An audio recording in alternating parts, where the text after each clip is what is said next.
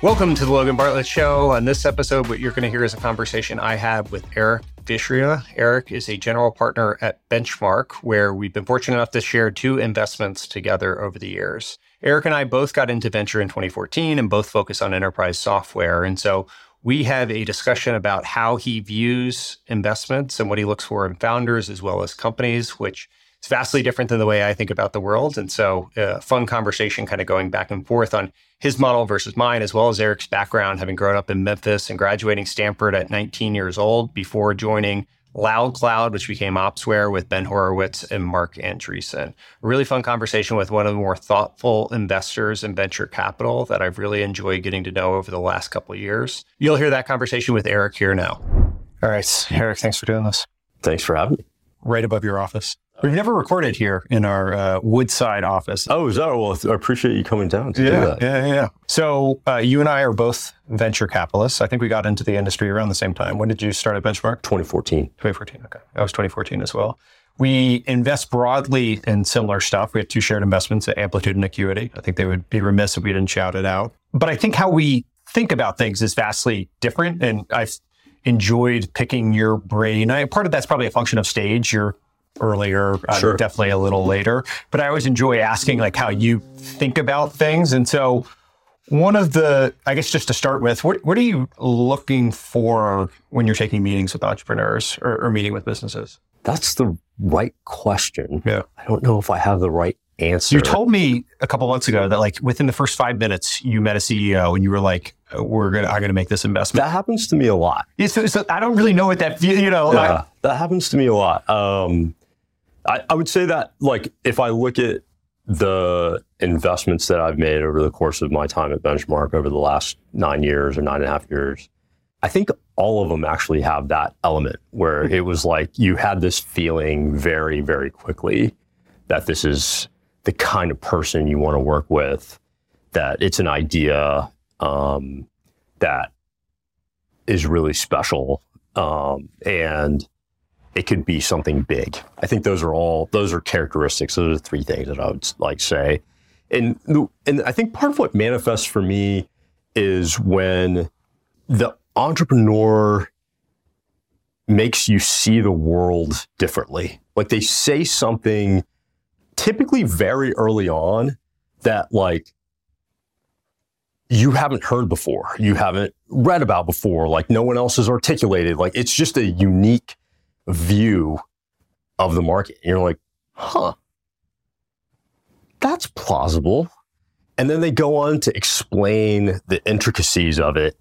And you're like, wait a minute, maybe there's something there. Hmm. Um, you know, and then the question becomes like, well, okay, let's say everything they said was true. Like, if it worked, could it be a big, valuable business? That's that's like a very, very important question. You know, and then like, do they have an angle of attack on the market, not just the insight, but also an angle that is defensible and not replicable and blah, blah, blah. And so, like, I, I think those are kind of the things that they put out there, which is like, it is unique. It relates to this whole do venture capitalists have a thesis or not, actually, is a, is a very interesting question. You're preempting some of my questions. So, because you, you were a non thesis. Yeah, non thesis. And, and, but, I, but I think part of it, the, the, what I realized on it, and then maybe a better articulation of saying, whether it's thesis or non-thesis, maybe it's false categories. It's like who comes up with the thesis, and it's it's like I think it's m- my view that entrepreneurs have the thesis. It's our job to assess whether we believe the thesis or not, hmm.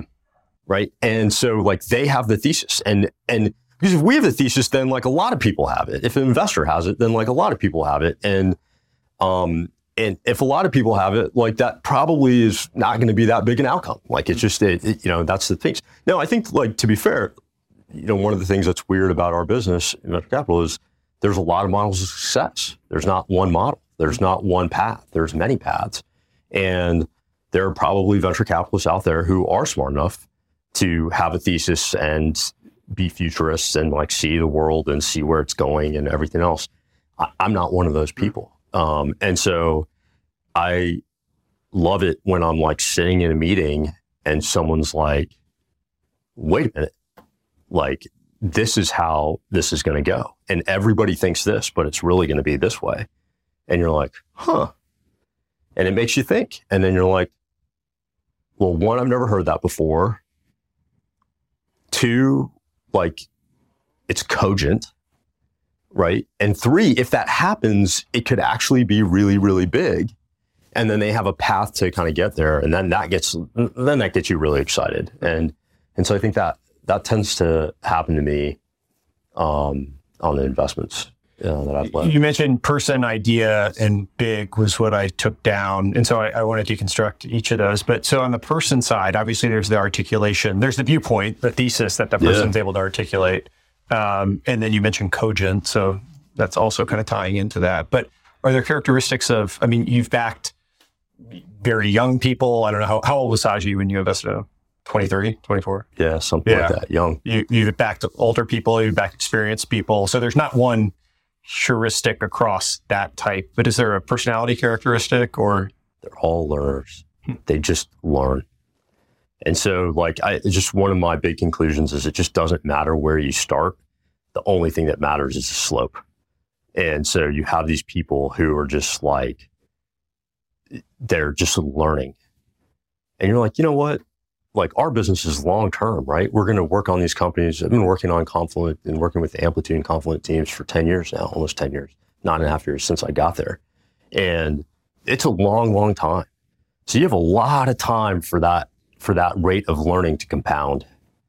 And, you know, you have to have luck and you have to have the right market and like all those other things have to line up. But if someone's learning at those rates, you're just like, wow. I had this, uh, the, the, my first meeting with Saji at Benchling, it, it felt like he hooked a hose up to my head and just like sucked out everything he could. Hmm. Um, and now that's that's the only real Series B that I've done um, that I've led for us, and I knew nothing about the market. It's it's vertical SaaS for biotech, so I knew nothing about the market you know, vertical SaaS is very in vogue now. You and I are yeah. working on one together, but yeah. but it, it, at the time it wasn't like nobody thought of it. It was just like, yeah, it's kind of whatever. And then so it, it was kind of vertical SaaS in a market I didn't really understand, and like everything else. But I think two things occurred to me in that meeting. One is like, wow, that is a special individual. Um, and then two, it's a SaaS business. Like I, I, I kind of know SaaS a sure. little bit, so like I can kind of work with it. So like I, that, those were like my two takeaways. And then the second meeting, um, I met his co-founder Ashu, and we met together at their office, the three of us. And I had some questions and everything else. And I was like, hey, they, they made the claim that they had never seen a customer churn. You know, at the time it had 50 or 60 customers, which is pretty unusual. Like you know, we look at SaaS companies all the time. To get to 50 or 60 and never have a churn, like, yeah. is very rare. Very rare. And so you're like, oh, that's interesting. Like, that's worth it. And so I was like, I want to go through every customer. So they pulled up a spreadsheet because it wasn't no CRM at the time. And I remember very distinctly the floor was sloped in the office. So you like had to hold on to the table so that your chair wouldn't drift, which is also a good sign that they had shitty office. And we just like went line by line through the spreadsheet. And like one or the other of them would talk about every account and what was happening at every account. And then, you know, we would ask, I would ask questions about different things, and they ask questions back to me, And like, why are you asking that question? Why are you? And and then I realized I was like, shit, there's not one of them. There's two of them. There are two of them at the company that are like this. Um, so that was uh, that was that was pretty special. But and I think you can't bullshit that level of like understanding, like when you're when and you're that level of curiosity, and you just can't. And you know, we work with Spencer at, at Amplitude and uh, Mike at Acuity and and obviously Jay at Confluent and and a whole bunch of and they're all like that. Hmm. All all the ones I work with are like that. Do you have like a single thing that to figure out that learning slope, uh, or is it just no. a feeling when you sort of drill in and the questions they ask? I think it's a feeling. I think a lot of entrepreneurs are trained to sell and like we all have to sell. Like at the end of the day, you and I are glorified salespeople. Yeah, and fucking podcast. Yeah, yeah, exactly. And so, like, we're all selling all the time, and, and like a CEO has to sell a lot. Like that's part of their job. It's a huge part of their job, whether it's to investors or customers or employees. And um, as part of that process in, in a fundraise, you want to feel like they're uh, engaging authentically, like they're they're selling, but they're also listening, like they're they're hearing, they're engaging, um, and and maybe a good a good way to say that, uh, which which my partner Sarah uses is like they're truth seeking, like they're seeking truth, like they're trying to get to fundamental ground of like what is it and what the right way to build a company is. And the reality is, if you message entrepreneurs, just like none of us are investing in your idea, your million in ARR, your three million in ARR, like you know, sometimes you get these decks and it's like a company's at a million ARR and they're showing their NRR and all these metrics, and you're like, who Maybe. cares? Yeah. Like maybe, like none of that is extract extrapolatable, uh, or most of the time it isn't extrapolatable. And so you're you're investing in what could be and what the potential could be. And the reality is, because the future is unknown, you are going to encounter as an entrepreneur and as someone who's building and leading a company, you're going to encounter all kinds of things that you can't imagine, you can't foresee. And so, what you're really betting on is someone's ability to navigate that obstacle course and those unknown obstacles in the future. Hmm. And so, I think that's why it, it like it shows up, and you can, and I think you can tell through the interactions. A lot of times, you can tell it's not perfect, but I think you can tell a lot of times in the interactions, just like how they think about things, and are they are they truth seeking in that way, and are they trying to like learn and get better? Are there any commonalities in investments that you haven't done that Oh, you yeah. wished you would have? Um, yeah, actually, I think uh, the the mistake is underestimating the trend because you had questions about the person. Got it. So, The so trend just overwhelmed. Yeah. it just worked at, at Yeah. itself, and then you know maybe the person underest you underestimated the person too, but like it, that's a hard one because ultimately, especially when you're investing, you don't know the other companies that are to come down that are Totally. identified the same trend. And so we were at Battery, we were investors in BlueJeans, and then Zoom came in, or InVision, and then Figma came in, right? And there's these trends that are very true. And if you look, you can get false precision about like, oh, well, it's the best totally company out there, right? Which is true. Both those companies were the best companies until they weren't. until right? it worked. Yeah, yeah.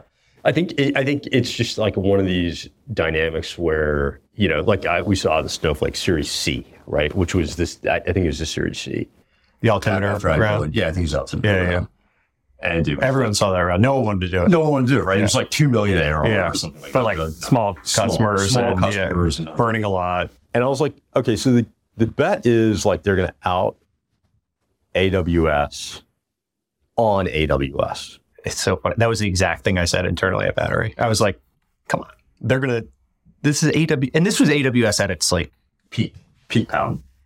And uh you know, it's like fucking hoops. yeah, That that that really uh that was a bad bad read yeah. um you know on it and and maybe not understanding or believing enough the technological advantage or whatever else um, that ended up being very real and durable.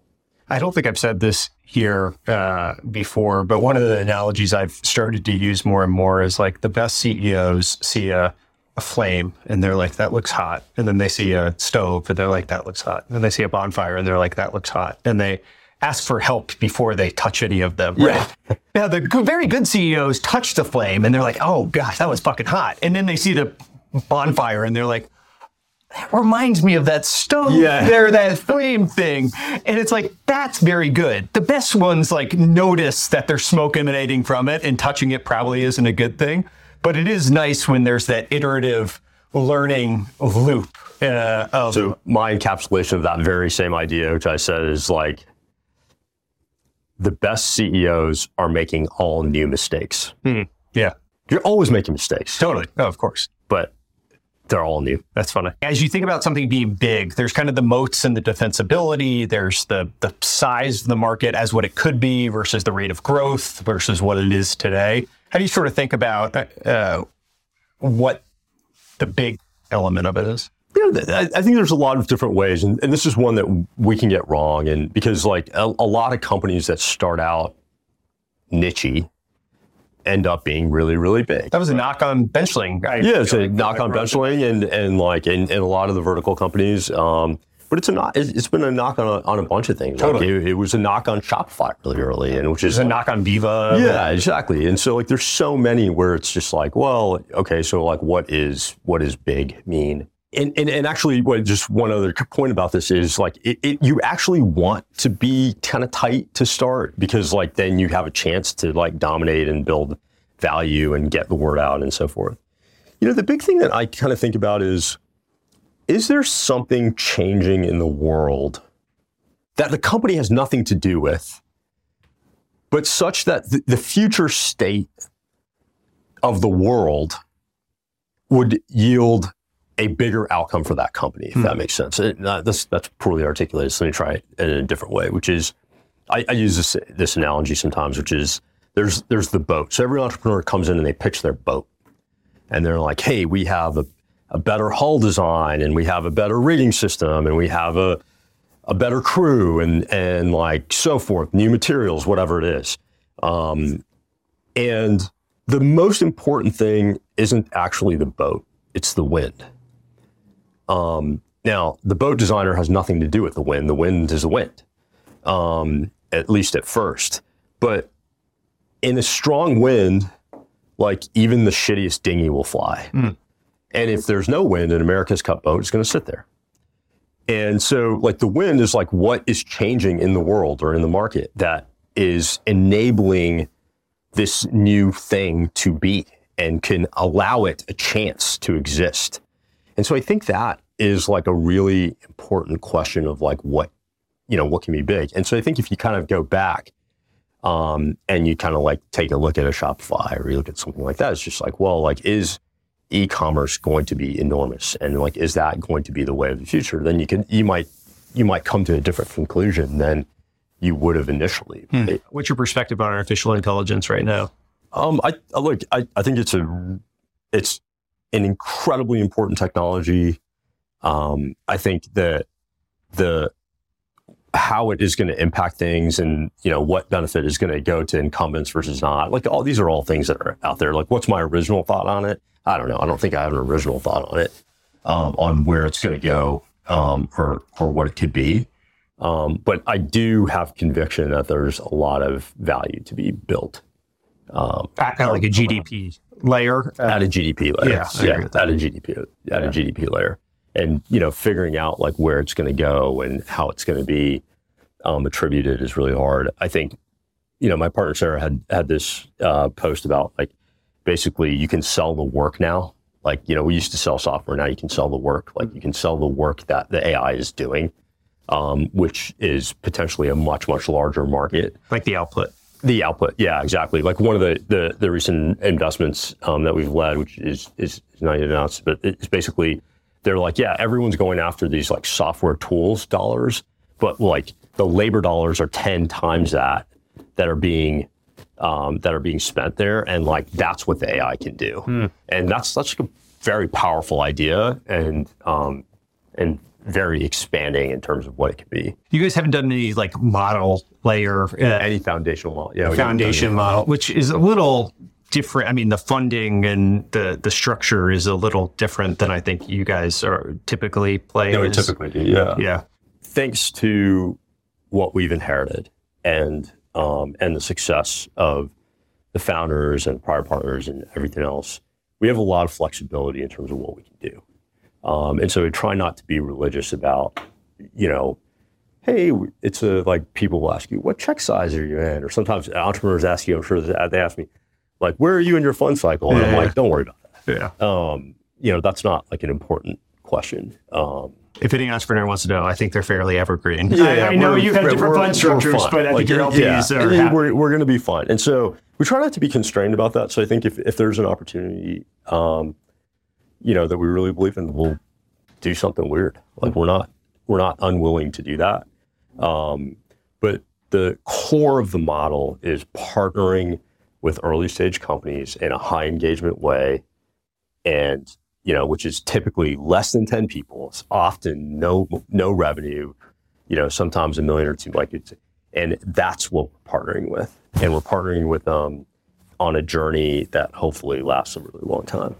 Do you have any views? You said said no no specific insights on the artificial intelligence, uh, but there's it's hard not to sort of think about the implications of it for software, where we both spend a fair amount of time yeah. in the dislocation that could occur. I, I, think probably the vast majority goes to some of the incumbents, much in the same way mobile Salesforce was Salesforce, right? Yeah, so, like, sure, sure. Probably, you know, AI Salesforce is probably Salesforce. I don't yeah. know, but like maybe not. Maybe Salesforce trips no, up in some yeah. execution. Anything that you're thinking about uh, with regard to new attack vectors or dislocation or opportunity sets? That the outcome one is interesting, or the output one. But yeah, I think I think you know if I kind of say there's call it three categories of stuff right now. So there's the foundational model stuff, which is, I think, um, it's very expensive. It's very quickly depreciating.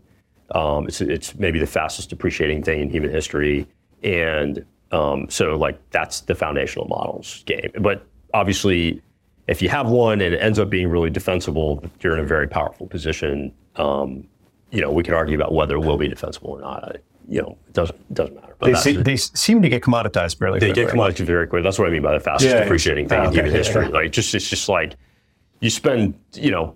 Two hundred fifty million dollars building one, and six months later, people build them for two and a half million. Like that's just like we have never seen that Crazy. ever. Yeah, like buying a Bentley is a better investment. Yeah, um, and like driving off the lot. Yeah, um, and so you know, two, you have there's a lot of like ML infrastructure, yeah. like kind of companies, and um, you know that are basically make it easier to manage the stuff, make it easier, whatever. And you know, there's been fits and starts in that area, um, and there have been things that are working and not working there. Um, I think you know, there's the question on those is really like, hey, how much of it do the cloud providers take? How much of it is, is there room for an individual uh, new provider? You know, are you just like bundling and unbundling maybe, but maybe that's all business. So, you know, that's kind of that piece. And the third one is vertical stuff, which is like, okay, it's like an application, like we're going after it, um, and and you're kind of delivering and value to the customers. And I think that's where we've seen tremendous revenue traction, right? Like all of these companies, um, like if you look at the Jaspers of the world and um, you know Copy AI and and, Writer and um, you know, those, those types of companies have just even up. Like they've had tremendous revenue traction, like amazing. And um, they've grown. And I think the question for them is just like, well, what's defensible? Like there's also, they've had many, many copycats also. And, um, and the wrappers have been thin. And so like each one of these areas has a different set of questions yeah. um, that you have to kind of have a point of view or, or conviction on.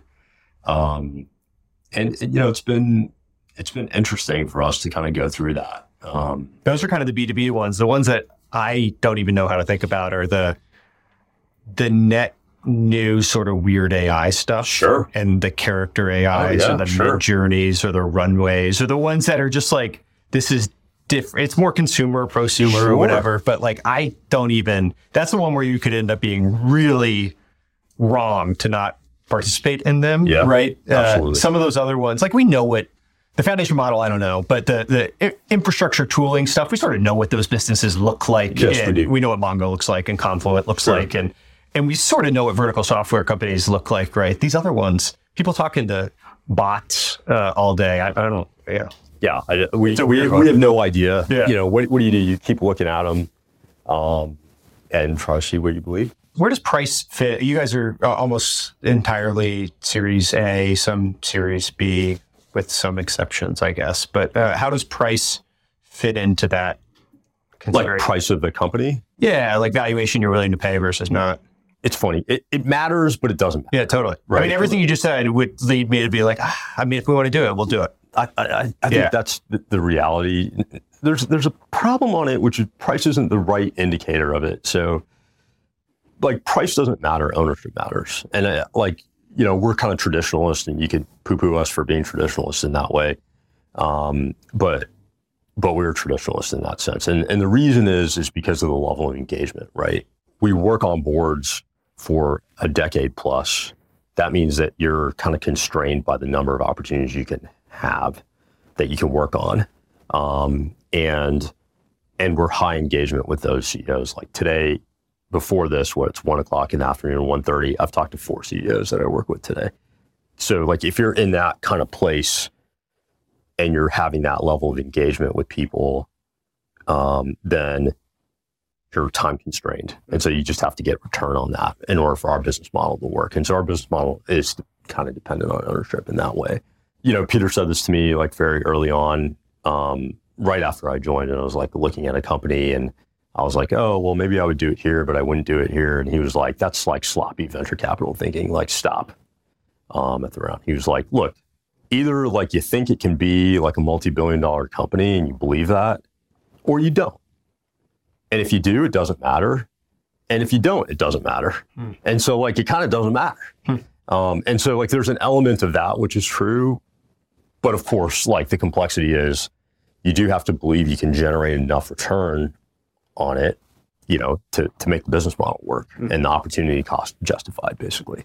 And so then when you're thinking about that, is there an underwriting like are you thinking hey can this position be worth a billion dollars when you dream the dream or is it is there anything or, or is it just a gut feeling you know, i um every everyone i would say every one of us benchmark's probably a little bit different in this regard in terms of how we think about it people say things like we underwrite it to a certain return or we construct this probability curve or like whatever i don't do any of that i mean i think the reality is like you know, if it's successful, it's going to be successful beyond our wildest dreams. Yeah. And like, so it just doesn't matter. And I want to be part of companies.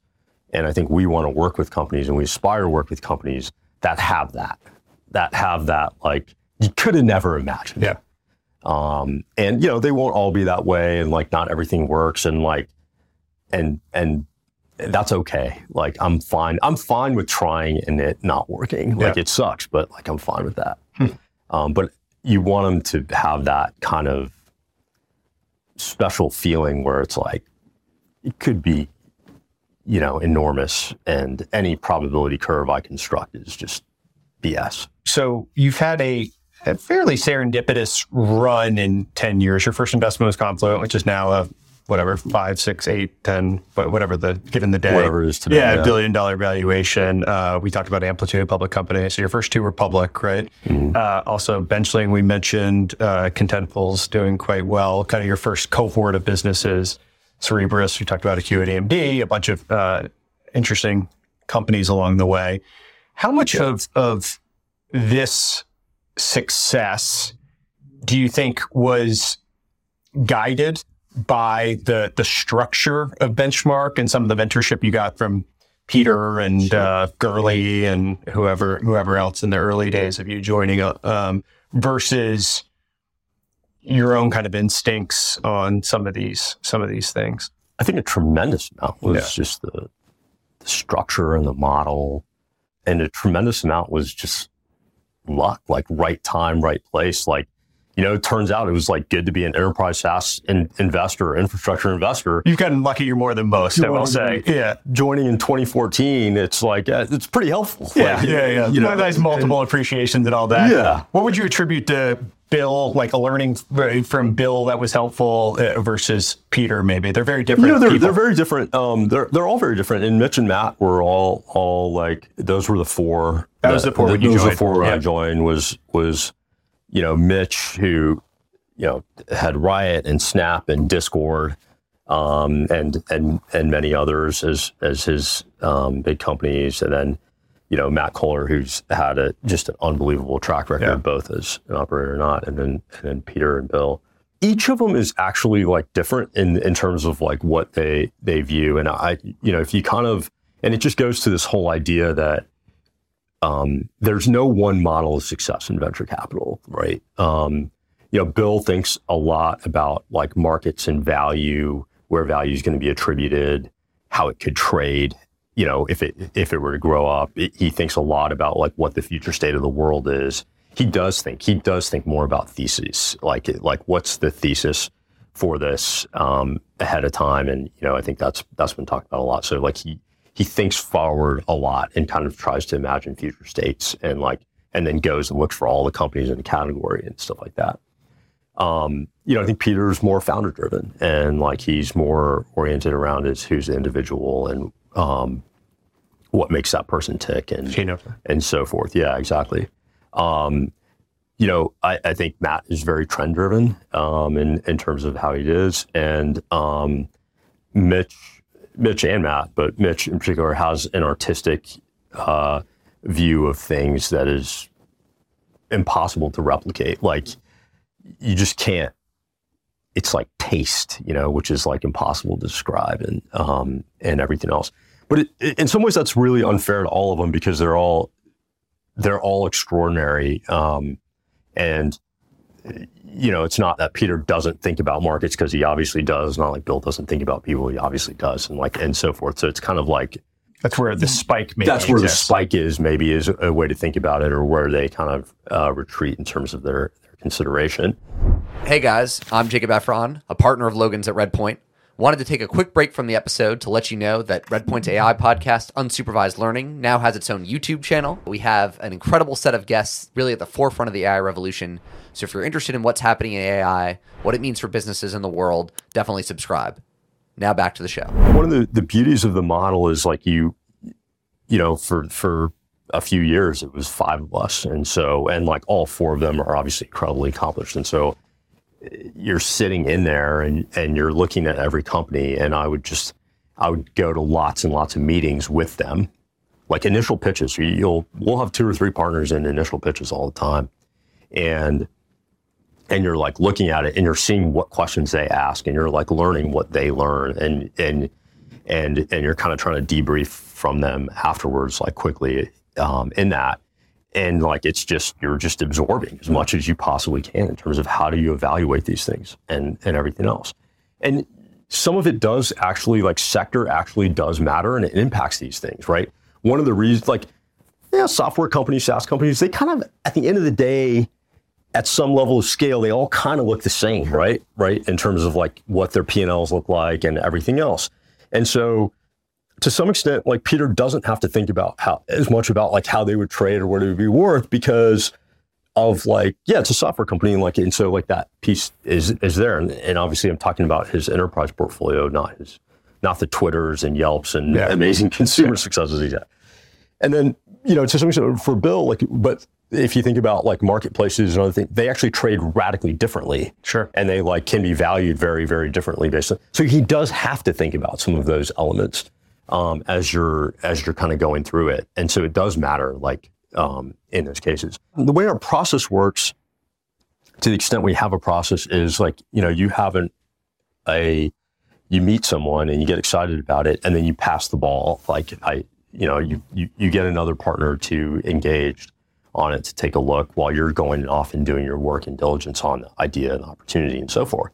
And you're spending time with the entrepreneur, but you're having your other partners look at it and raise questions and you want them to raise questions and like ask questions and push back on you um, and um, and get excited and and like and so forth. And so it's an advocacy model um, and then ultimately you know as as most venture capital firms you you get them in front of everybody and then we like look at it and and then when you get feedback you're kind of calibrating on this and and there's like lots of really good examples of of this for me. The Cerebras one really stands out because I think it it was, and who knows what will happen with the company, right? It's it, it's there have been periods of time where it was like holy shit, and then there are periods of time where it's like holy shit, and so I, I don't know, but it, it's been a really fun one for me to work on. But I think the story of how we came to invest most typifies the Benchmark approach, and um, and I think it's one of the reasons that a whole bunch of other firms wouldn't have done it. Um, so I meet Andrew on a Wednesday and I'm walking into the meeting. I tell my assistant, I'm like, why the fuck did I take this meeting? Like, I'm looking at a hardware company. This is 2016. Okay. This is before NVIDIA ran. It's before Google launched the Tensor, uh, Tensor Processing Unit, the TPU. It's before any of it. So it's just like. Oh, we, we looked at this round uh, at oh, Battery. Yeah, yeah, yeah. yeah, okay. I think you might be, I forget where it ended up landing, but I remember everyone being like, hang on, we have this software thing going on and we want to go to a chip. Yeah. This, this is a lot of people that got fired trying to do this. Yeah, yeah. Thing. A lot of people like it, right? Yeah. And so I go into the meeting and I'm like, why? why did I take this meeting? Right. And I didn't know Andrew before or the team. And so slide one's cover slide. Slide two is the team. And I was like, wow, that's a really credible team. Like they built, they built semiconductors, they built systems. Um, they've done them at startups, which actually turns out to matter a lot and, um, and, and really successful. And then slide three is, is the GPU sucks for deep learning. It just happens to be 100 times better than the CPU. And it was one of those like, Yeah. fucking of course. Like, but to, to the whole insight point that we were talking about earlier, it was just like an, in, like nobody said that before. Like nobody had said that before that I heard at that point in time. You know, and then he goes on, and then the details matter. He goes on to articulate, like, well, why? Like, well, this is why it's better than a CPU, but this is why it's less suboptimal. Like, and he had like four or five things that that were like very specific. Like, you start to get very specific. And he's like, so what we propose to do is like build something that is like that is for deep learning. And um, and then like the rest of the deck didn't understand. Didn't understand. Like I probably got to slide four and a half before I had no competency on it. So I come out of the meeting and I was like, wow, this is like really interesting. It's a really interesting idea. It's a really credible team. And like if it worked, it could be like really big. And so I go out and I talk to um, I talked to Mitch and Bill, I think, about it, and um, and they're like, yeah, you just like it. And and and Bill Bill gave me the really good advice. He, he was like, hey, we need the founders for this. We need the founders for this one. Benchmark founders. The Benchmark founders. Yeah, we need because because none of none of the group had done hardware. Yeah. Like we had no idea. So I called Bruce, um, and Bruce joined us, and so we met again on Thursday with I don't know who all, Mitch, Bruce, Bill, me, whoever else, and he goes through it, and I'm I remember debriefing with Bruce afterwards, right? And he's like, "Look, he's like, as far as teams go, and like the approach, totally makes sense." He's like, "But there's no market for this," and I was like, "Well." The one thing that I have a lot of confidence in is there's a market for Yeah, this. deep learning. Like deep learning, there will be a market for this, right? And so this and and you know, and we kind of continued on and, and so forth. And and Peter in the end actually like really I, I I think I, I wanted to do it. I had the hardware concern and Peter really encouraged me um, after actually spending the night before before he met it, trying to talk me out of it. um, but after they pitched, he, you know, and I think he'd say like our job is to help enhance each other's instincts, and your instinct was to go do it. So, so, but but I think the, my my point on it was, it, you know, it was a, a whole bunch of people coming together with different views of the market, and it was the collective whole that gave us the conviction to Yeah. to invest. How do you think you've changed most as an investor since you joined Benchmark? I, I know you had, I've read, I don't know where this was from, but after your first year, you said, I've seen about 180 companies. The first few weeks, I was like, oh my God, these are all investable. yeah, yeah. Uh, so clearly not that anymore. But Yeah. if you look back to 2014 versus now, what do you think? lots of changes. I, I'd say I project forward a lot more. Like I think about the possibilities of what each company could be, not next year or the year after, but I, I try to project forward three or five or seven years, like um, much, much more than I did um, before, and try to think about like what those possibilities are, which both closes me off from some opportunities that I probably would have um, previously pursued and opens me up for new possibilities um, that I didn't. So it's kind of both good and bad, maybe, um, in terms of what I'm like looking for. I have a, I, I really, even more than before, prioritize and think about like the learning aspect of the entrepreneur. It's not, I think I, it took me a while to figure out that that's what I gravitate towards. Like that is the characteristic that I gravitate towards. Um, you had a feeling initially, but it wasn't articulated. Now it turns out it matters. And, and part of the reason is because if you then project forward a bunch of years, you're like, wait, like there's all going to be a bazillion challenges, and you need someone who is going to be able to navigate them. Um, and so, like that, that's also been a big, big change. Do you think being a founder uh, and an executive at a you know big sized uh, business benefits you more as an investor or a board member? Um, definitely as a board member. Yeah. Not, not, not as an investor. The, the career investors are all better. Like they're, they're better. How do you think the Rockmelt experience did benefit you as an investor? I mean, I think I really learned the value and power of storytelling and um, and narrative in, that, you know, and, just like what the the pieces are. And I, I think I also actually learned a lot about the fleet, you know, how ephemeral success can be. Because with Rockmelt, like we came out of the gate so hot and it was just like the list and, and we like flew to 100,000 daily actives, which at that time was like a pretty good sized number in like six weeks from launch. Like it was, it was like insane. What year was this? Um, this would have been 2010. Yeah.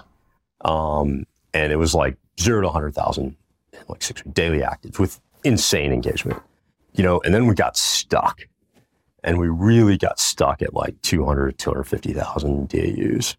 And it just got stuck, like stuck in the mud, like couldn't go anywhere on it.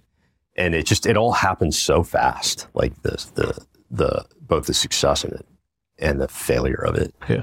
Um, so that, that's what I would say is What about, um, I mean, the fleeting of success could apply to being a founder as well. But having gone through the journey of being a founder, do you, do you, do you think at point of investment about anything from that experience?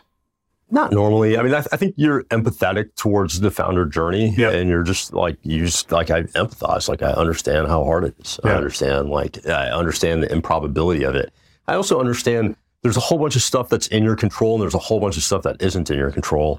And so I think that you know I think there's this like we tend to portray we as in the collective we portray the successes as like based on that individual and the failures based on that individual or that team.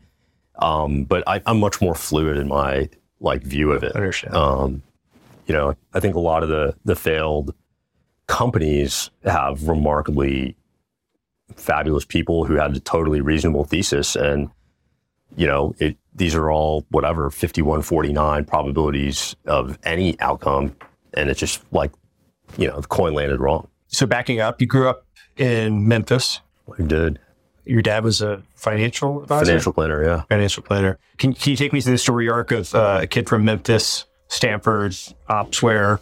Like how how did that whole path happen? So, out of my junior year in high school, I left my junior year in high school and went to USC, University of Southern California. Um, they had this program to take juniors out of high school and kind of combine your senior year in high school and your freshman year in college, so to speak.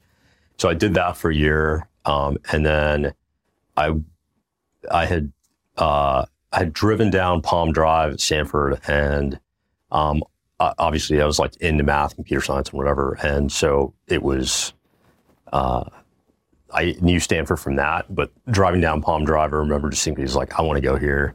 So I only applied to transfer to one place and tra- applied to transfer to Stanford and transferred.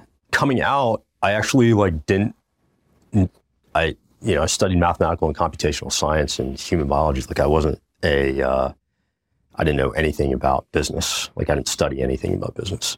Um, and so I actually took a tech M and A banking job um, out of school at at uh, Broadview, um, and uh, it's funny because you think you're going to learn about business and banking, but you're you're obviously learning about banking, not Yeah, business. yeah. And so I, I did that for six months. It was actually an incredibly valuable experience because uh, you learn how to model, you learn basic accounting, you learn like a whole bunch of stuff in six months. That you know, it's like years worth of stuff. And uh, this is 1999. Um, And you're you're you graduated early. I graduated Were early. you 19 at the time? Yeah, I was 19. I was 19 when I graduated, and then I turned 20, whatever that summer. So, um, and you're like, it, it's hard to describe because that time, to some extent, maybe this AI craze right now is similar to what it was like here in '99, Yeah. because you know in the Bay Area, and it was just like everything's happening, and 101 was jam packed traffic like nonstop, and and there was tech companies everywhere, and so I was like, I got to get in fight, like I got to get in there. Um, and uh, you know there was this new company LoudCloud uh, started by uh, Marc Andreessen and Ben Horowitz and um, and Tim Howes and In Sik and they uh, it was still in stealth. Um, and my cousin was friends with uh, a marketing guy there and uh, you know whatever submitted my resume. They were ben was looking for an assistant. Um, and so I got an interview with Ben and Mark to be uh, assistant to the CEO, and um, and we hit it off. And they hired me, and I joined LoudCloud as Ben's assistant. How big was the company at the time? 50, 60, some, some 50 or 60. It was growing really fast. It was like three months old. Did you know, like, did you have other options uh, that you were going to go, or were you sort of single threaded through this Single-threaded. one? Yeah. Single threaded, actually, USC, single threaded at Stanford, single threaded to, to, to LoudCloud. Um, and then, it, you know, it was always meant to be like a kind of training position. I worked with Ben on a bunch of cool stuff um, and got exposure. You know, I'm 20 and I got exposure to, to them. I got exposure to all of the company running, fundraising, like lots of different pieces. Uh, and then became a product manager, product marketing, ran product management, ran product marketing, um, and then ultimately ran most of marketing over eight and a half years. LoudCloud went public, became Opsware, got bought by HP. Um, so it was a long journey. It got bought by HP in 2008, seven. Seven, two, uh, yeah, 2007. Oh. What what what was the unique? Uh, the business pivoted. uh, It was worth X, then Totally. fell down. I mean, people can read hard things about hard things. Yeah. You do a good Yeah. job documenting Yeah. it. But what was unique about the culture or the group of people? Grit. Or yeah, Just did that come from Ben? fucking grit. Yeah. Hmm. Just like Chewing glass. determination, chew glass, keep moving, Hmm. keep pounding out. It's a very loyal team, um, and grindy, like willing to just keep going. Hmm. Um, and I think that I think it made a big difference. Do you think you were going to be a founder after that? Yes, absolutely. I wanted to be. I always like I wanted to be a CEO actually, and I think and um, and I didn't want to just be a CEO. I wanted to be a great CEO, uh, which I obviously fell short of.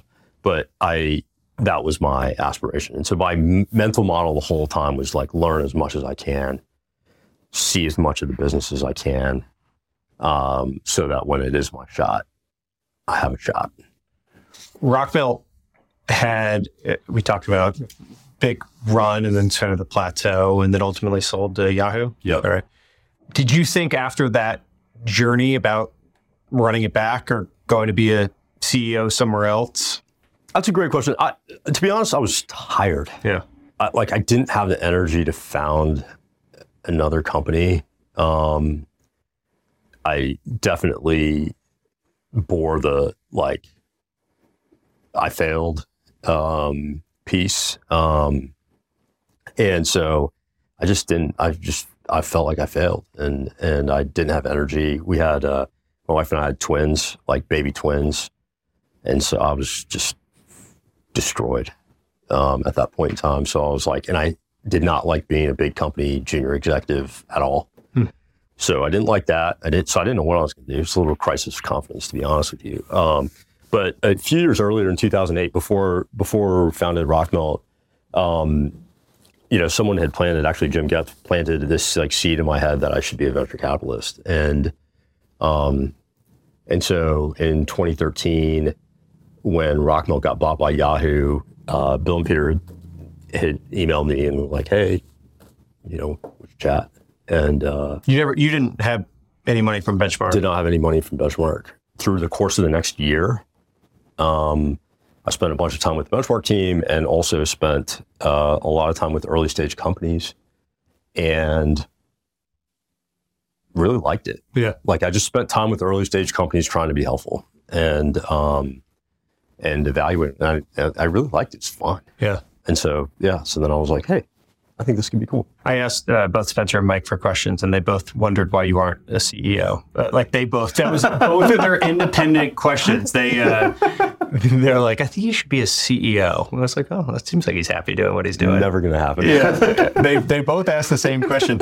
Uh, what drew you? I mean, there's there's uh, your former boss also started a, a firm as well uh, that you had raised money from Andreessen Horowitz too. Uh, what was the thing that drew you to Benchmark? Um, I like. I think the model fits my personality very well. I think it's quiet, um, and we kind of do what we do. Um, it, it's a we operate at a certain scale, and and um, and you're just like striving for absolute excellence in that individual craft. I think the appeal of not managing anyone at that point in time and not like running just, just like this is my job. I'm like I'm an individual contributor. Yeah. and uh, it's just like was like incredibly appealing. Um, you know, like it, the Andreessen Horowitz has, has done amazingly well. They've been really successful. At that point in time, their model was like very successful CEOs were the the people that they were recruiting, which I was not one. Um, so, and we we honestly never talked about it. We never have talked about me joining them. Oh, interesting. Uh, I read it, something, I don't know where I dug this up from, that uh, you find most management advice worthless, but there were a few things that stood out from your time at Rockmelt. Oh gosh, I want to ask you about each one. Start building your management team now and don't stop. yeah. Was that something that you wished you had done? Or that you did I do? wished I stretched more Mm. at different points in time because it never ends um, in in companies. And like if you think about where we spend our time, you know, with founders, so much of it's around building the team around them, the management team around Yeah. them. Um, so I think that that part like is really it matters a ton. Get really clear on what you need and what you don't need in a role. Hire for world class strength on the most important one through three areas. Yeah, I think I, I think one of the big things that people we we have a tendency to grade people like this person's great, this person's good, this person's not good, this person's like whatever, and and I guess that just really hasn't been my experience. My experience hasn't been that um, black and white. My experience is that like oftentimes there are people who are just bad, but for a lot of good people, um, they can be great if the conditions are right, and they can be good or great at certain things, and not and bad or okay or average at other things. And so I think one of the mistakes that CEOs make is, especially early on, because um, is not having enough fidelity on what they're looking for in the role. Like, what do they actually need out of that role and that job? And then testing candidates on that, on exactly what they need. And, and then understanding kind of what that like skill matrix or whatever of that individual is and like what they're going to be great at, where they spike, where they're average, where they maybe are below average and so forth. And then putting that together. And so I think that's a, like a really important thing that, um, that CEOs and founders have to learn. Like they have to learn how to to kind of gradate that. And it's really hard because you have to learn it in areas that you're not an expert. Yeah.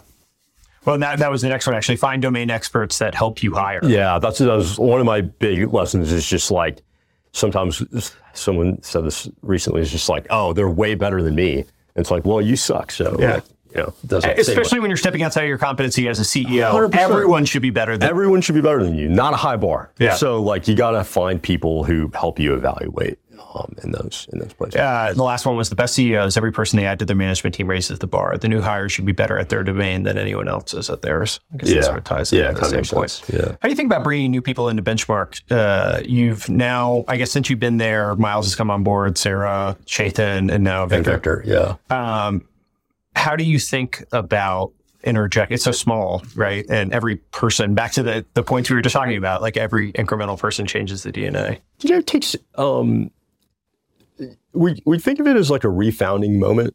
Like it's an opportunity to refound the firm and rethink things. And um, you know, Bruce said this to me like really early on. I was like, wow, we have like really big shoes to fill, and it feels. And he was like, I wouldn't think about that at all. It's your firm. Like, don't worry about it. Be great. Um, and I, it, it was like so freeing to like hear that and and and see that. Um, and and for what it's worth, it, it definitely didn't work in the sense that I wake up every morning with this like yeah paranoid and and like and thinking about like I you know you don't want to be the beginning and the end. You want to be like you want to have taken it to new heights. But you have to be willing to burn it down Absolutely, to get to where you're going. totally. Probably. You have to. And it's a lot easier if you're the founder of the firm to have that confidence. It's like, well, it came from nothing. I could bring it back to nothing. Yeah. Dust to dust, ash to ash. You know, when it's when you're inheriting, I feel the same thing. When you're inheriting something that someone else started, you feel like a gravitas. You feel like John Sculley. Totally. yeah. yeah. You feel that responsibility. And and um, and I think that's why we think of it as a refounding moment, right? Because it's like every new partner is refounding the firm. And like in and when they're refounding it, they have that freedom. They have the freedom to go do that. And I think it's really important. Um, and it's and the, the the founders of Benchmark very very thoughtful about building it that way. You know, we I mean, the the answer is we spend a lot of time with everybody, and and we spend a lot of time with the, the people, and so that we kind of know what it's going to feel like um, when they come in, and um, and we spend time as individuals, like one on ones, and we do two on ones, we do four ones. That's why the process takes forever. Um, like like I said, I I my process took a, like almost a full year.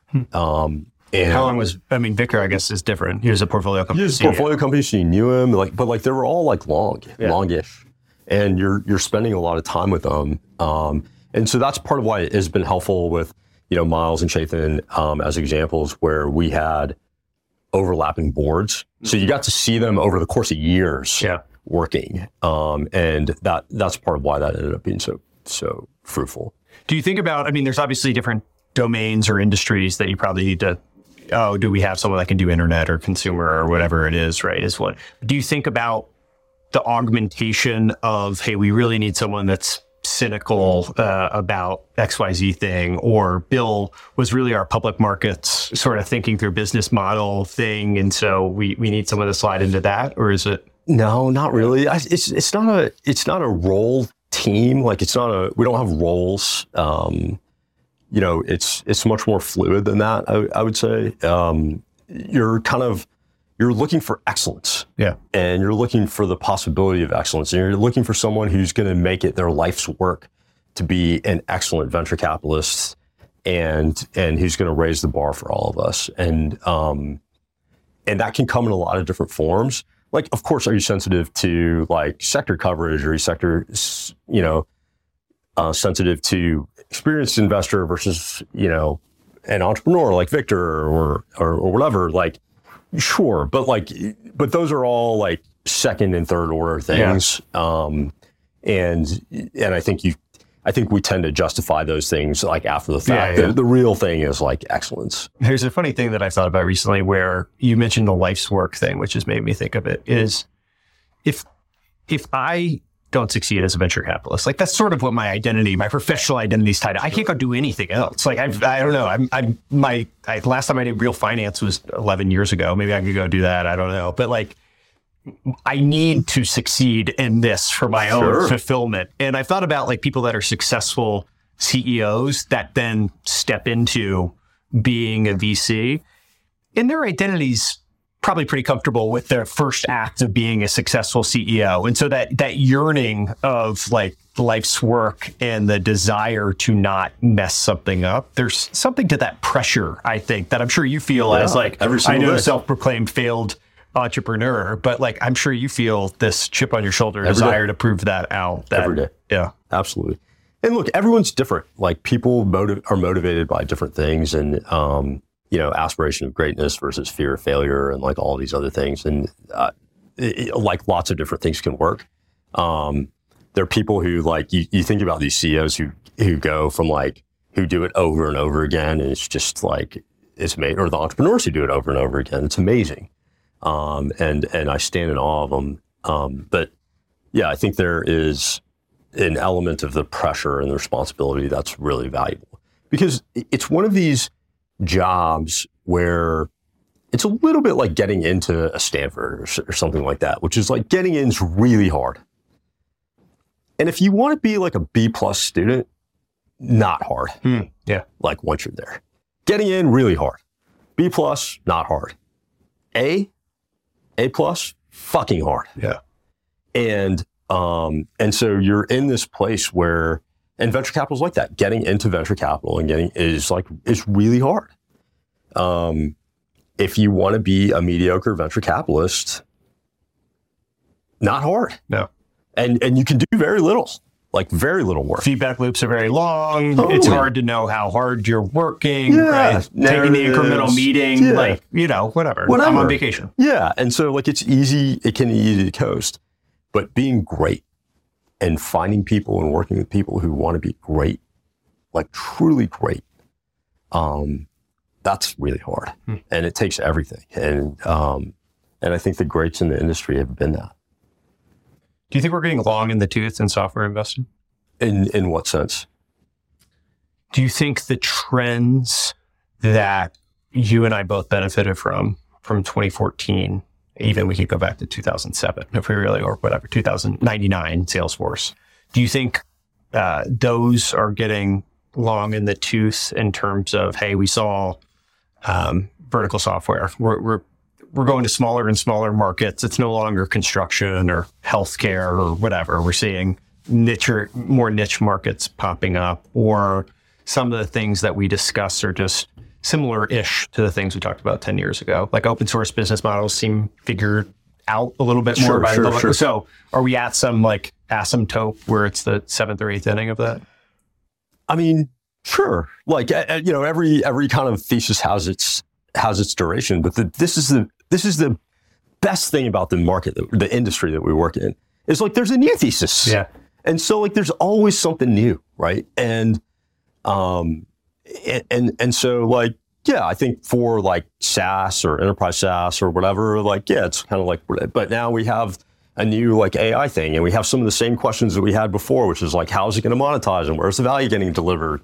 And like how big is it going to be? And is it really impactful? Is it not really impactful? And and so on and so forth. And so like I, I guess I feel like there's always something new and it's just one of the amazing things about the industry that we work in. And people are always coming up with new ideas and they're just optimistic about it. And um, and so I actually am really bullish and optimistic. How has investing in early stage changed uh, over time? You know, in some ways it's it's like it's more expensive and there's more competition and and there's more seed rounds and um and there's more people willing to write these checks and like all those things like okay, sure, like all that stuff's changed. People have been bitching about that for the last 10 years too. or or 40. For, well, Yeah. t- 10 since I've been in it. Yeah, so right. Like Yeah, it's just yeah. like everywhere, Sure. like always, right? Like it's just like it's just like sure, like great. Um, on on the other hand, like you know, look, this magical like alchemy of a founder who like knows some market and has a compelling idea and a unique insight and the drive and ambition to go do something that on its surface is is irrational. Like that's what we're looking for. Yeah. and and like has that changed? Not really. Like you know people keep coming up with stuff and um and and they are excited about it and and they want to they want to make it their life's work and it's important. And and so I, I think in some ways like it, that that really hasn't changed. And and like and in the end the vehicle that is is used is a company and they need help building the company and like and building a company is hard um and so like i think none of that stuff has changed Do you have the element of FOMO of things that are going on that I'm sure you guys have pretty good fidelity into seeing early stage opportunities, but inevitably there's only what five of you now? Six of us. Six of you. Uh, you don't have a team of associates. Uh, you don't. Need, you don't have a CRM, as we've, Yeah. we've joked about in the past. But uh, uh, do you have a paranoid element of like, hey, there's a whole team of that Andreessen or Sequoia all the time Yeah. all the time. I mean, I, like, you know, what the downside of our model is like, is it doesn't scale. Uh, coverage is really hard. Um, seeing everything is really, really difficult. Um, and you know, it's it's six people, but it's six people who probably average, I don't know, eight boards Yeah. each. So it's like it's eight boards too, and you're trying to be, you know, if we if we're doing our job, we're setting the standard for what the board member engagement is, and so like um, yeah, the coverage thing is hard. It's a challenge of the model. You know, but there's some advantages to it too, which is it makes you very focused on what are the important questions for evaluating every opportunity. Like there's so much stuff that venture capitalists ask, investors ask, and it's just it's just a waste of time. Like it just doesn't matter in terms of the outcome um, and what could be. Like, and so it you have to get really focused on that. How do you view your role as a board member? Talked about like earning the first call or like that relationship, but the thing is doing everything you can to help the company succeed. And what I mean by succeed is realize its maximal potential. Not every company's maximal potential is the same. And we don't know. That's indeterminate at the beginning. But whatever its potential is, let's maximize that. Let's maximize that that potential of that of that company. And that's su- super high level and like whatever. So what does it mean in practice? Well, like, you know, sometimes it, it, it means um, like helping lift the entrepreneur up when they're down. Sometimes it means bringing the entrepreneur down when they're too high. Sometimes it means, um, you know, sometimes it means like asking a hard question. Sometimes it means being supportive through a tough time. Like it, it can mean all of those different things. And, you know, the job and the emotions and the heart rate of an entrepreneur are like, like this. Like Very it's manic. just, it's manic. And so, um, and most people just aren't super productive. Like they can't think as clearly through those very highs and very lows. And so, to the extent we can help, like, mediate that, then you're helping the entrepreneur think clearer through that process and ultimately maximize their potential. I think the you know the downside case is the board members who amplify that, uh, and we've all worked with them uh, who amplify that that manicness. So you want to be really careful not to be that. Um, but the form of of it's interesting. It's like the form of uh, support that you offer is really varied through time. Like sometimes it's strategic, sometimes it's very tactical, sometimes it's emotional. Um, you know, it's it's all of it. I heard you say uh, the value of a partnership with an entrepreneur is only two to three times a year, helping with the consequential decisions, which is something I, I agree with. You need to earn the right to have the credibility to help at that point in time, which is a daily task. Yeah, that, that's exactly right. That's the part that gets lost in it. It's actually there's another one of these that we can come back to, which is a power law thing with venture capital, which is like it's people looking at the data. So it's like yes, the two or three times a year there's some inflection, directional bending opportunity for a company. Like it's not, you know, it's not every day, it's not every week, it's whatever, it's some handful of times. And if you can be an amazing sounding board for the entrepreneur in that moment to help them make a better decision that maximizes the probability of success and bends the trajectory of the company, that's everything. Like all the value comes from that. Problem is, in order to be valuable in those two or three things, you have to both have enough context on the company and enough space outside the company to be useful, right? Like th- these entrepreneurs we've talked about them, they're hyper learners, like everybody's learning. So they're consuming all the podcasts, they're consuming all the books, they're reading all the blog posts. Like they they have all of that stuff. The kind of things that they're ultimately grappling with are very close calls that that reasonable people could disagree on. And so it's trying to be a sounding board in that moment. And to be a sounding board in that moment, you kind of have to understand to some extent, like, what's the team they're working with? What's the nature of the business? Like, what are the customers saying? What are those people's motivations? What- And in order to do that, you have to do some day to day work. But if you're mired in that and you're in the trench, then you don't have the value of the perspective. Um, and so it's kind of it's a fine balance of of combination of perspective and knowledge of the detail that um, I think allows you to be most useful and help navigate those moments. Um, but I think all the value comes from Yeah. um, so that's interesting. We've had discussions over the years at different points in times about uh, constraints as benefits for companies. Uh, how do you how do you think about that? I, you know, I, I I think every time we've seen a company that get, is unconstrained, whether it's like capital or headcount or or growth even or like whatever, it it's just like on the one hand it can be really good, but it also yields a lot of badness, right? And um, I just think constraints are good. Like I, I've had it, they force uh, clarity of thinking. They force uh, hard decision making. They force these kind of calls. And so you have to know when you want to have kind of an abundance mentality and just like do everything and be fruitful and like go go forward.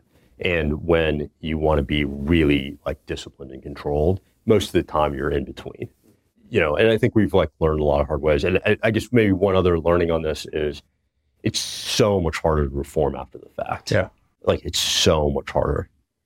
It's so much easier to to kind of you know it's kind of the person who like whatever like packs on a lot of pounds and then has to like trim and and cut, right? Like build and and cut. It's like you want to be on whatever six week cycles for that. You don't want to be on six year cycles for that. There's a, I feel like we've talked about this before, but the two by two graph of equity value created by capital consumed. Have you uh, seen that chart? Yeah.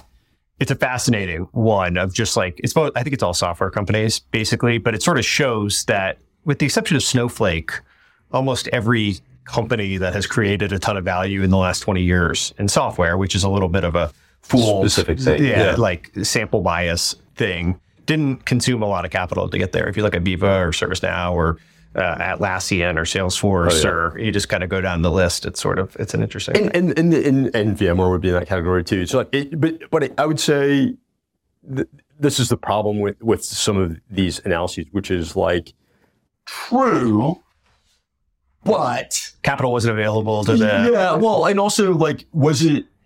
Are, are we kind of like, is it, is it kind of?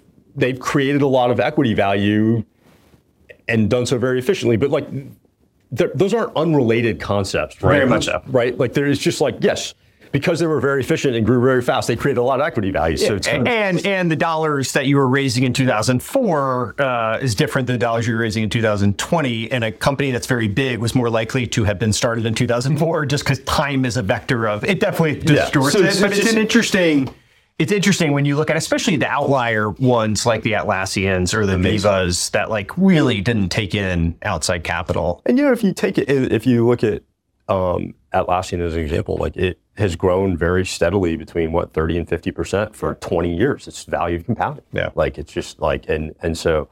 Um, you know, it's it's a really amazing kind of story, but it actually didn't have these like hundred percent, two hundred percent growths that we are, you know, we often see Yeah. um, in the early stages. So, yeah, there, there's different dynamics on it. I, I kind of think of it. Um, I, I, use- I mentioned this venture capital thing, which is you know you hear this as like oh venture capital is a grand slam business and it's like all about these and like it's like yes it is, but I think one of the things that's really interesting is if you look at all the greats in the business, they're remarkably consistent, remarkably consistent Yeah. and they have lots of little wins in addition to a few big wins and and i think it just again it's kind of like a dumb thing to say because it's like well it turns out if you like make contact with the ball a lot It's the best way to hit home runs. it's the best way to hit home runs and you know and so it's kind of like this other thing but i think that type of retroactive analysis actually yields bad behavior because it it um it kind of like says like oh wow like all that matters is getting these like really really big ones um which is like yes true but like what's the best way to get the really big ones Yeah. Yeah. Um, about incentives. Uh, yeah I consider myself top one percent of understanding incentives, and I underestimate it every day. Why? Why? Why do you like that quote?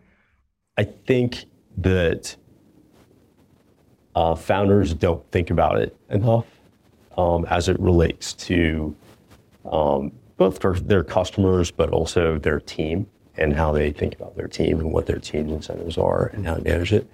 And the reason is, is you tend to project yourself and think everyone works like thinks like you and has your mental model and your piece, and it just it isn't that isn't true. Like they don't. Most of the employees are employees or not. Uh, they're not founders. They don't have the same equity thing. They don't have the same desire. They don't have the same ambition, um, and or they're motivated by different things. And so you just like really have to kind of think about that, and then how to incentivize the behavior that you want um, on it. And it is, it just matters. Sure you get peppered with questions like career advice or people that are asking. Do you have anything that you go back to, or that uh, people trying to get break into venture, or whatever, wha- whatever version of this question you think is is You know, I think, interesting? I think there's no model of success. I think that, that that's there's no one model of success. Like you look at Moritz, and he was a writer, and like what do writers do? They ask questions, and um, you know, you you look at Doerr. He's a career venture capitalist, but an Intel sales guy or whatever. And, Yeah. And so Leone was a salesperson. Peter Yeah. was the son of a VC. Peter right. said yeah, and, and Gurley Bill, was a Bill was a Wall Street analyst. Yeah. Yeah. and so like there are lots of models of success um, on it, but I think there is a common characteristic amongst there are a couple common characteristics amongst uh, the venture capitalists, which is they're hyper curious and they're hyper competitive. Um, competitive with themselves, competitive with the industry, whatever, doesn't really matter, but competitive driven and um, and hyper curious. And so, you know, it's kind of like you're always like looking over, you're turning over, you're kicking over the next rock, and you're trying to figure out what's going on and trying to understand it and trying to listen or what motivates that person. You're trying to figure that out. Why are all these great people going to this company? You got to figure that out. Like you just you can't. It bothers you that there's something that you don't have a explanation for, um, a view of, and so I think that's a common characteristic amongst um, amongst the people who have been really really successful in the business, and um, and so maybe that that's a view of, of what it is. Um, but and I think I, I wouldn't I, I think it's popular to say like it's an easy job or whatever. I have not found that to be true. I've not found that it's an easy job. It can be. Um, yeah, I think it can be, but it, I just I, I think, but I've just not in general. I, I found it to be a very like it is a all out challenging. You know, you're running every day kind of job. Yeah. It's humbling too. Yeah, it's super humbling and it's full of regrets and, and everything else. Um, so it, it's not it's not easy in that way. It's an extraordinarily rewarding job Yeah. in the sense that you're just you get to meet these entrepreneurs every day who inspire and excite and are building new stuff and trying new things and are rethinking fundamentals and reasoning from first principles and whatever. And so you're just like that part of it's just awesome and it's just perpetually learning. Um, so I think it's very, very rewarding in that way. But to, to reap the benefits of that, you, to reap the benefits of that, you, you it takes a lot of work. Uh, one of the things I thought was interesting that you had said was um, about, and I think it's reflective of, I mean, you're kind of talking your own book here, but a platform team being built and junior team being built to help the GP scale more Yeah. than helping the companies themselves. How, how do you think about that? And are there elements of the VC's job that you think can be well carved off and where you don't need to own the totality of the, the role? I mean, I think I, I just think the the idea of platform teams is to help the firm scale, Yeah. and um, you do that in order to help the firm scale, and so the GPs can scale and they can take more board seats and they can, or not take more board seats, but make more investments Yeah. and and and so forth. Um, and that doesn't mean there's no value in that. There's value in that, um, and those models work great. Um, like and and um, and they've had a ton of success. And so I think that that part's there. Our model is is different, and um, our model is dependent on a relationship, a very tight relationship between the investor and entrepreneur, and um, it's a partnership, and that model and we talked about incentives and incentives it means you know it means high ownership it means like these things it means high commitment and high skin in the game. And so um, that's the model that like i think more than anything it's the model we like. Like that's the rewarding part of the job and that's the part that that we love. Um, and so that, that, i guess that's how i think about it it's maybe different than than prior framing but it- Yeah. it's just the rewarding part of the job is that engagement. And that's what we're dependent on. Yeah. There's kind of the predictable revenue ish side of, of things that, uh, if I think about where we get benefit from having people that help talent, customer intros Sure. as well, and having someone that wakes up every day with that as their number one job, Sure. that everyone sort of funnels stuff through. There's like an accumulation of knowledge that, and maybe it's, maybe your response would be, well, we get that from, you know, the integration of our partnership or something. And, uh, but I've sort of found that having one person that wakes up with it number one on their list rather than matters. Yeah, it matters. It matters. Yeah. Like, like no question it matters. But I think my, my thoughts would actually mo- more go back to the two or three times a year. Yeah. If all of Needing that the comes from context. that, Yeah. you need to have the context. It's interesting. And so that's, that, that would be my, like, my view of it. Yeah. Isn't that, you know, it, it isn't incrementally valuable. It's just, is it um, trajectory bending? And trajectory betting is kind of the name of the game, and to some degree, or to a large degree, in my view. People have sort of become uh, fascinated, I think, with your dinners, and you guys did the one with the acquired guys, and um, on Invest Like the Best. Uh, I think Peter referenced one with Jeff Bezos. You guys did recently. Mm-hmm. Uh, what what do you find the biggest benefit from The dinners? to be? They're they're so fun. I, I mean, we get to do Do you do them here? we do we do them in Woodside and, and, and in San Francisco. We'll also travel for them. Uh, we travel. We went to New York for for one recently uh, with a CEO of a you know whatever public I don't know ten-ish billion dollar company um, that just that we didn't invest in and didn't know, but just remarkable story and individual. And like you learn like what did we miss? What did we get wrong? What didn't we think about at that point in time? Um, what motivates them? And, and how are they driving? There's there's so many things to learn. We we did another one with the ceo of a 80 billion dollar public company um, recently and you know and he talked about uh, like how this is a non-founder CEO, and it's just like how he expanded the product portfolio and like how he drove that and and whatever. And so everyone is just an opportunity to to learn more, um, and um, and obviously like build connections and network, just like you were talking about Yeah. through your podcast. Um, but everyone's just an opportunity to learn more, and uh, and and that that part's really really cool. Do you outbound to these people? Yeah, we outbound all the time. And what's what's the pitch? Uh, just like, hey, we'll come and pick your brain, and have, yeah, have, have great wine, we'll pay for your dinner. some nice food, Yeah, we'll talk about what we're seeing in the markets and pepper you with just, questions. and just and- have and, and just have fun. yeah, And and we have a pretty high hit rate on it, and it's like it's a good listen. If people are saying yes to this podcast for me, I assume they're saying yes to dinner with you, right? It's So like and and um and and so like it, that that part of it's really special. I would also say like it's good for our group. Like it's good for the six of us to spend that time. the social think- dynamic. Yeah, the social dynamic and just like that. We spend all Mondays together and we spend our dinners together and um and just like having that um esprit de corps is is, is valuable too. Um you get a, just a lot of stories on that. Yeah. Um so it's it's it's a really special and fun part of the partnership. Yeah, this is fun. Thanks for doing it. Yeah, thank you.